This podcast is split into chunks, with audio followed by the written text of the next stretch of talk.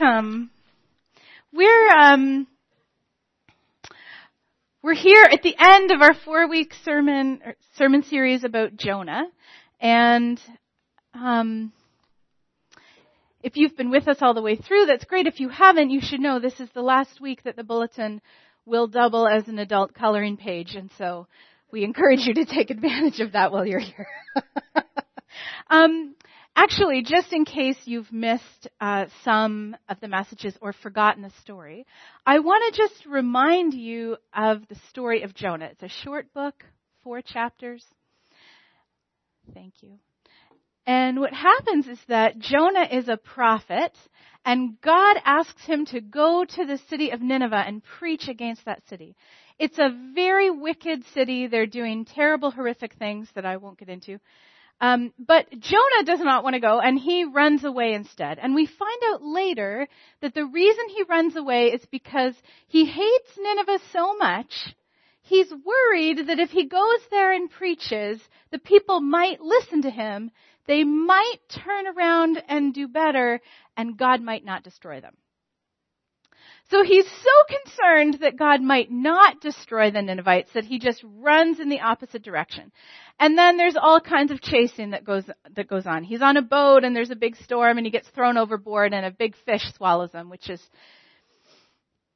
well, that's not in very many stories, right? And then he gets spit out by the fish onto the land and he finally does decide to go to Nineveh. And the very thing he was worried about happens.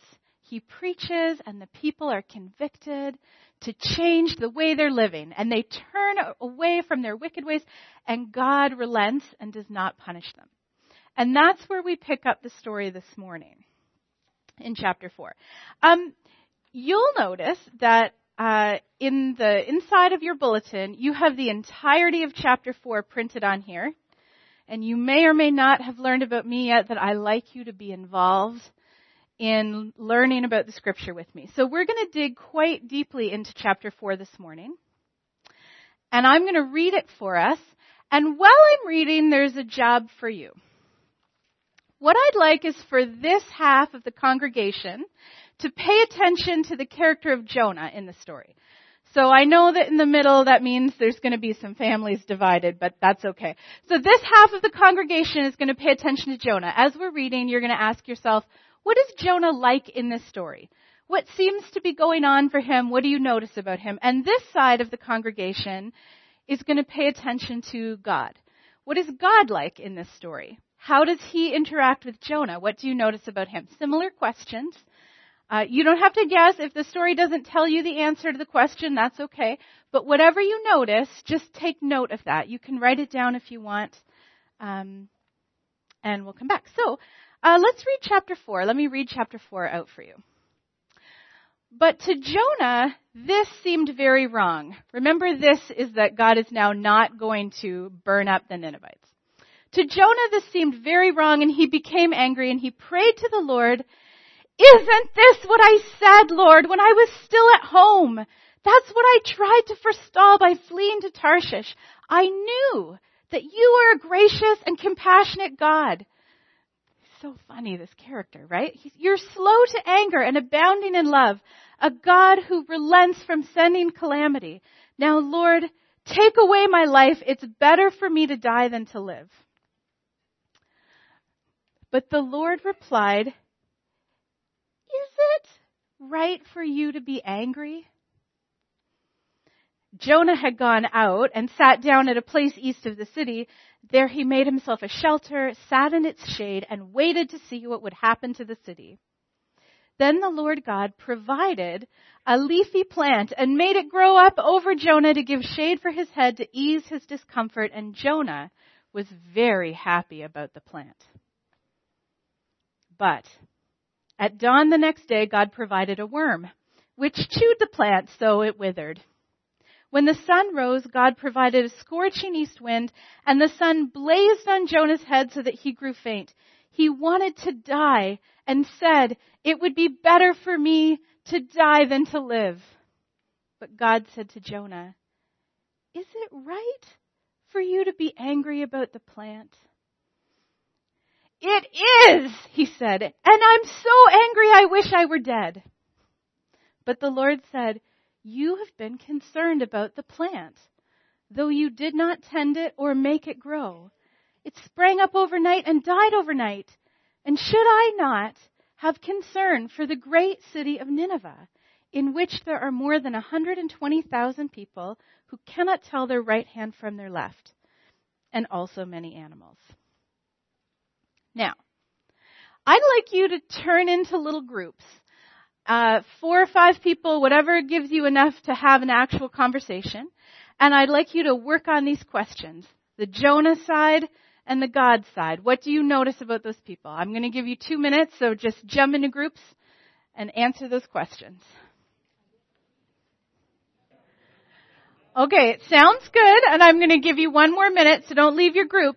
But in the last minute, I'd like you to consider, especially if you've been here, think back over the rest of the story to ask, are your observations consistent with your character through the whole story?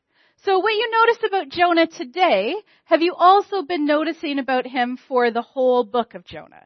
And what you notice about God in this part, has that been true for him in this whole story? Okay? Okay. Well, let's share together a little bit. It sounds like there's great conversation. I know that this is different from a normal sermon, but I don't think I should be the only one who has to work this morning. And, and you seem to be having a good time. So, let's hear from the Jonah side first. We'll hear from both, but Jonah comes up first in the story. What do you notice about Jonah? You can just call it out and I'll repeat it for the recording that will already have these great big dead holes in it. So, okay. What do you notice about Jonah? You can really relate. To what? What in particular? Reluctance, fear, anger. He has a lot of feelings, this guy, right? Yeah, good. Thank you. Somebody else. He's quite dramatic. He's a bit of a drama queen. Yeah. What makes us say that? How do we get to drama queen? What's he doing? I just want to die. Yeah, and it might not happen. That's good. Okay. Yeah, he runs away. He's running a lot. But I notice about him that he's running, but he's also like quite connected to God. Like he does a lot of talking to God for somebody who's always running away from God. Yeah. Good. He's kind of a loner. Who said that? Oh, I just couldn't see. Yeah, he's always alone. Why is that? Good. Anybody else?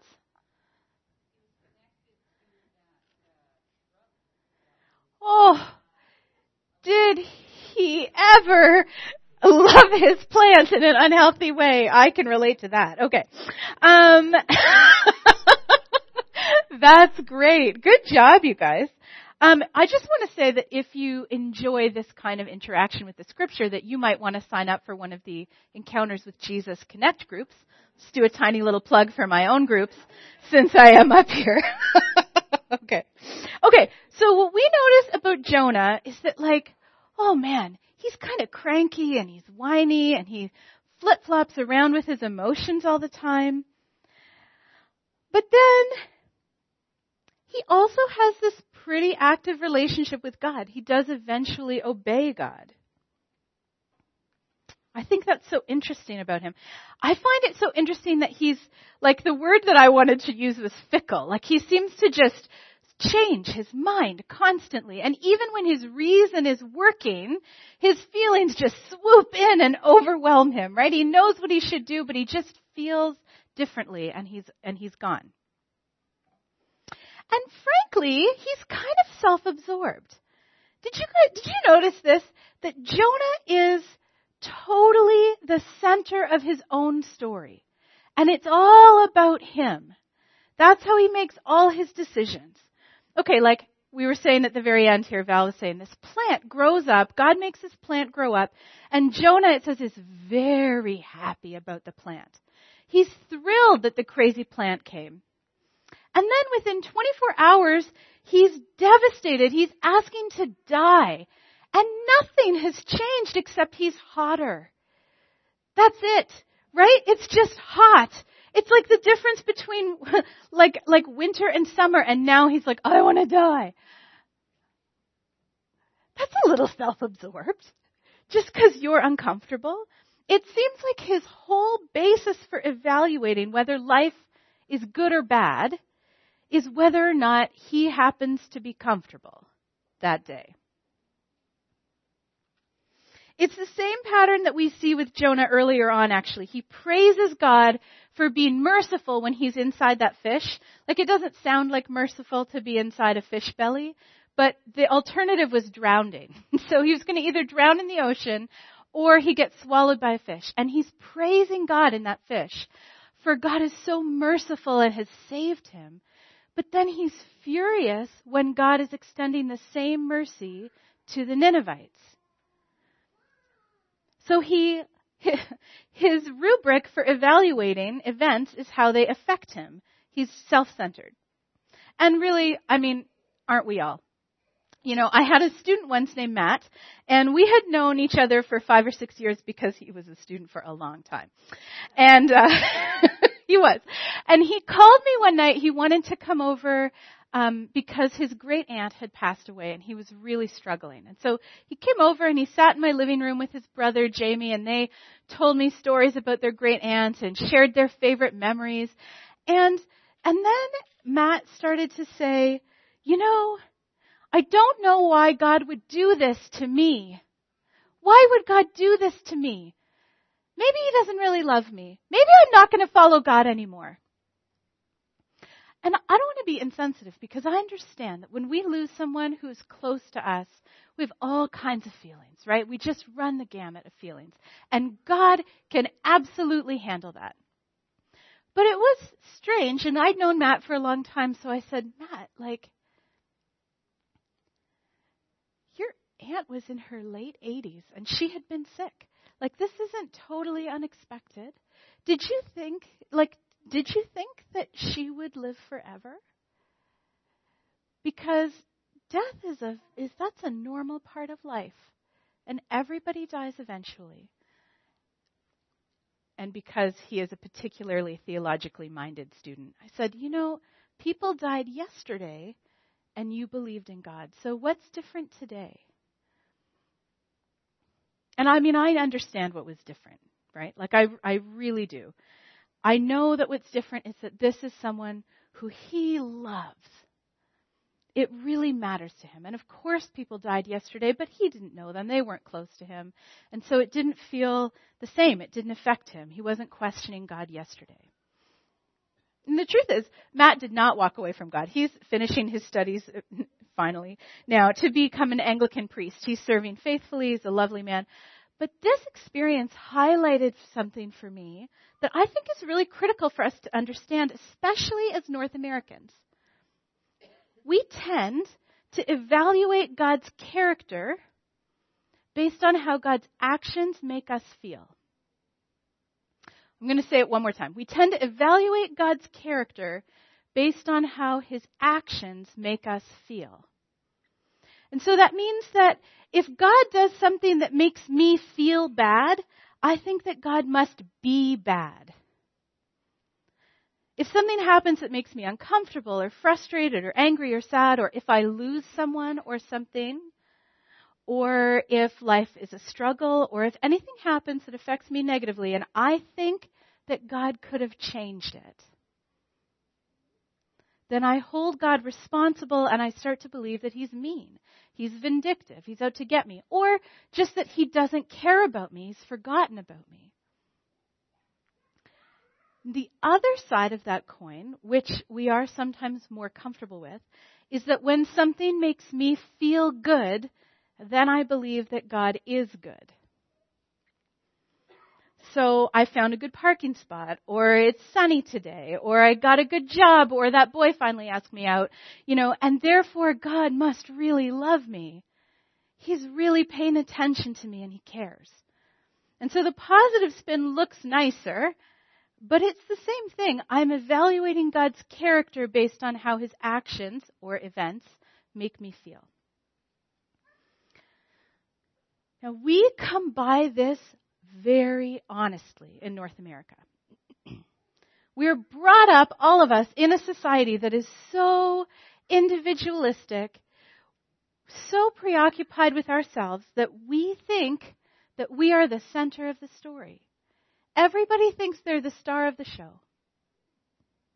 In fact, all of our advertising relies on that idea. It relies on me thinking that I'm the star of the show, the center of everything. I deserve a bigger car and a bigger house and a different paint color. I deserve a dog and then a spray to make my house smell like I don't have a dog. And, you know, and I'm going to color my hair and whiten my teeth, and all of that is what's going to make me happy. Because being happy is the goal. Because I'm the star of my show. And that's what I'm after. And we don't stop to ask, is being happy what we should be aiming for? And then when you become a Christian, you have all of that stuff. You have that whole story, all that messaging about being the center of everything. It's already in there.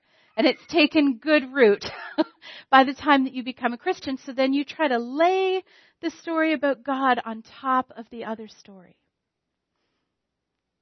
And so we end up kind of flimsy, where we flip-flop around with God. When things are going well, we think he's good and kind and generous. And when things are more challenging, we question him or reject him, and we believe he's mean and stingy and out to get us. And this pattern is so dangerous, so dangerous. I was working at camp in Alberta one summer, and we had great camp weather, right, which is hot and sunny for a long stretch. Like, it was hot and sunny for a month at camp, and then it rained for 3 days solid without stopping. And by the third day, I was, like, pulling my hair out, right, and I got to breakfast, and I was like, oh, I can't believe it's still raining. I can't believe it's still raining. What are we going to do with the kids? How are we going to run a third day of inside programming? This weather is awful. I hate this weather. And the director was so kind. You know, she's so wise and she's so kind. And she's just sitting beside me and she says, huh. Right? Yeah, that's never a good sound. Huh. You know, there's farmers, she said, on our street who haven't had rain on their fields for a month. And there's forest fires that maybe we'll get under control now. This is good weather. It's not entirely about our program. Okay. I was self-centered, like super self-centered. It's dangerous for a Christian to evaluate God's character based on how his actions make us feel, because we're very likely to misinterpret or just miss entirely what he's doing. Not just doing in my own individual life, but what he's doing in the whole of creation and humanity. Because it's a lie that following God is about making you feel better or about being happy. It's never been about a single life getting better, although they sometimes do. God is working to restore the whole of humanity to right relationship with himself. He's breaking down the dividing walls that keep people groups apart. He's bringing his heavenly kingdom here on earth. And when we join him, no matter what it costs, no matter what it feels like, we do that because the end result is so worthwhile. And sometimes joining in God's kingdom work is wonderful. You know, and sometimes it costs us our lives. Like, there are literally people this week who will lay down their lives for the sake of the gospel. And if it doesn't cost us our lives, it will almost certainly cost us our comfort, our preferences, and our reputation. Like it does for Jonah. So if we shouldn't use our feelings to evaluate God's character, what should we do? How are we supposed to make decisions about God? I want to propose that we instead, through study, like through scripture study, and carefully getting to know God, that we let his consistent character help us interpret his actions. So we develop, again, through study and getting to know him, we develop a clear understanding. Who is God? Who has he been through all of time and history? Who is he now and who will he be tomorrow? It's the same thing. And then we hold that to be true no matter how we feel. So, for instance, if we find in our study that God is always loving, and then something happens that seems mean, we can genuinely ask, why would a loving God do that? And we don't have to jump to, well, he must not be loving after all. We don't have to jump to that. We can ask it genuinely, why? Why would this be happening? Is there something he's teaching me? Is this shaping my character in some way?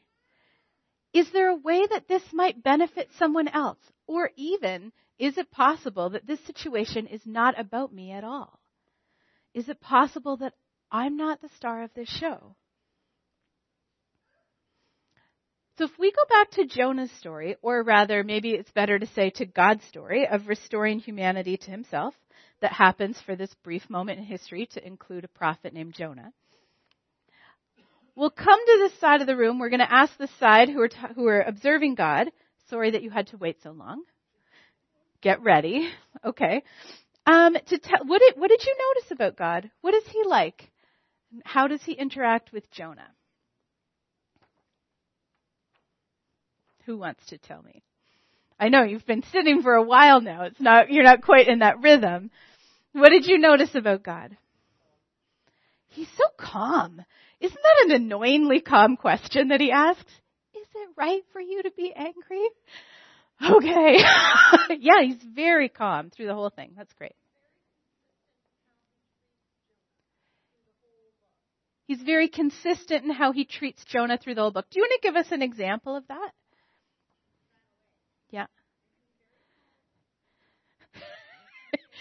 That's great. So when he asks Jonah to go to Nineveh and Jonah runs away, God doesn't he doesn't turn into someone else. He doesn't start punishing Jonah. He doesn't choose somebody else for that voyage. He just keeps ushering Jonah towards his work. Okay? That's good. Anybody else? Yeah. Oh, he gives leeway. Like he has so much room for this to not go quite according to plan. And he acts like a father. I think that's such a great observation. God is he is so focused and consistent. He's determined that this message of warning and repentance will go to Nineveh. And he is determined that Jonah will be the one to take it there. And for some reason, he's committed to helping Jonah come to see Nineveh the way God sees Nineveh. And God is merciful and he's patient with Jonah, just like he is with the Ninevites.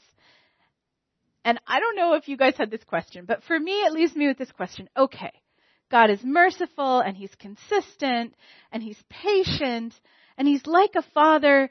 And what is going on with the plant? Right? What is he doing with this plant that's up and down and the worm eating it and Jonah's hot and he's cold and he's all over the place?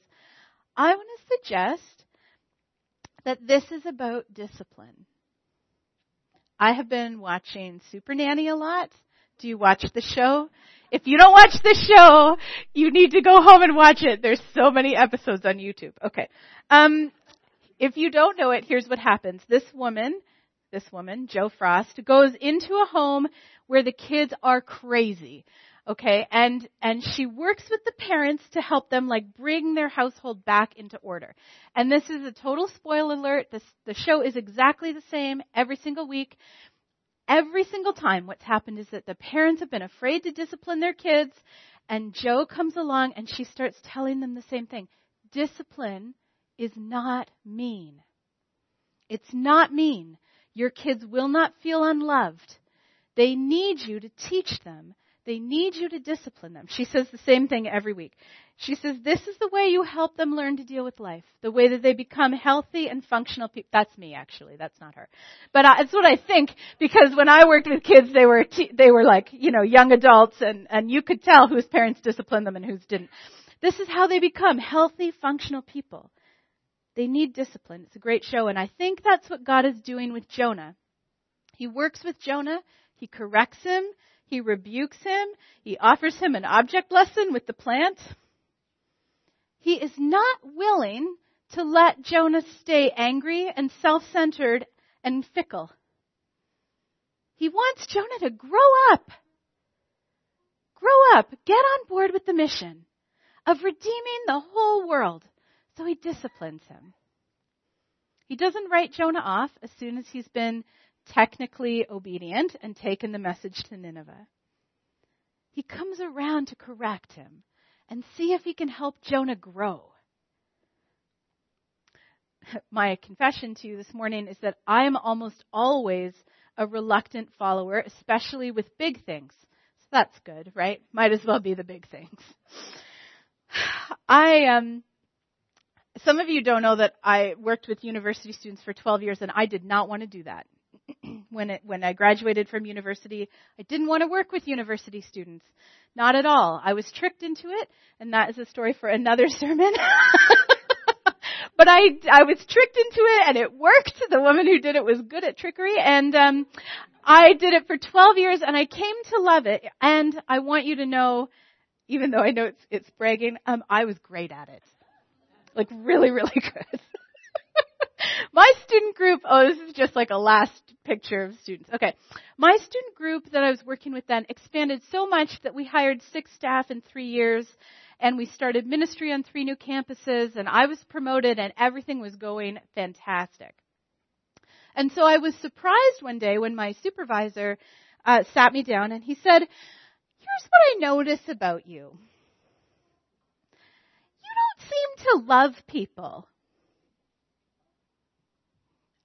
Well, I was not impressed by that, and I said, "Excuse me? Of course I love people. Of course I do." And he said, "Well, okay, you love a few people. A few. And it took you years to decide that you were going to love them." He said, "Dana, if you don't start loving way more people and getting way faster at it, you are not going to make it in this ministry. Everything's going to fall apart." It was so hard to hear that. Like, I still remember where we were sitting and what it felt like in my stomach when he said that. But he was right, and he was disciplining me. He's shaping my character so that I could follow Jesus and take care of the students who'd been entrusted to me. And that discipline, like that particular word about loving people, more people, and faster, opened up this whole world to me. A world of friends and partners in the gospel and kingdom family that I would have missed. That one word meant that now, when I move to a new place, instead of holding people at arm's length, I move expecting that I will deeply love them and that they'll become family to me. I'm so grateful that he was willing to bring that hard word. God is inviting us to be part of something way bigger than our own comfort. He's inviting us to be part of his work, putting the world right again. So God says to Jonah in verse 10, "You have been concerned about this plant, though you did not tend it or make it grow. It sprang up overnight and it died overnight. It's just a plant. And should I not have concern for this great city of Nineveh, in which there are more than 120,000 people who don't know what they're doing?" That's the invitation, to see something way bigger than yourself. Jonah, God says, I want you to feel the joy you felt about the plant 120,000 times over for humans. Right? I want you to know an expanse of love you have not imagined. I want you to love the world like I do. And then the story ends. And we have no idea how Jonah responds to that word, which makes it an uncomfortably live story for us as we're trying to decide what we'll do now. What is your plant? What is God using in your life to discipline you? Have you been able to recognize it, or is it just making you mad? Who is your Nineveh? Who's set before you that you're resistant to? And what kind of miraculous love might God want to show you if you would step towards them? So I have used the word invitation quite a bit. There's an invitation for Jonah to love Nineveh. It's sort of true. If you are not following God yet, it is most certainly an invitation for you. An invitation to join in God's work, to love like he does. He's waiting for you to be on board. But if you are already following God, I'm afraid it's not as much an invitation as it is an exhortation, a command or an imperative. God will continue to discipline us until we're ready to submit to him. And the exhortation for all of God's followers is this: love. Love recklessly, love wholeheartedly, love when it's foolish or expensive or impossible or when it hurts you. Love everyone. And my exhortation for you this morning is to let God discipline you, right? Let him train your heart to his like you train a vine on a trellis.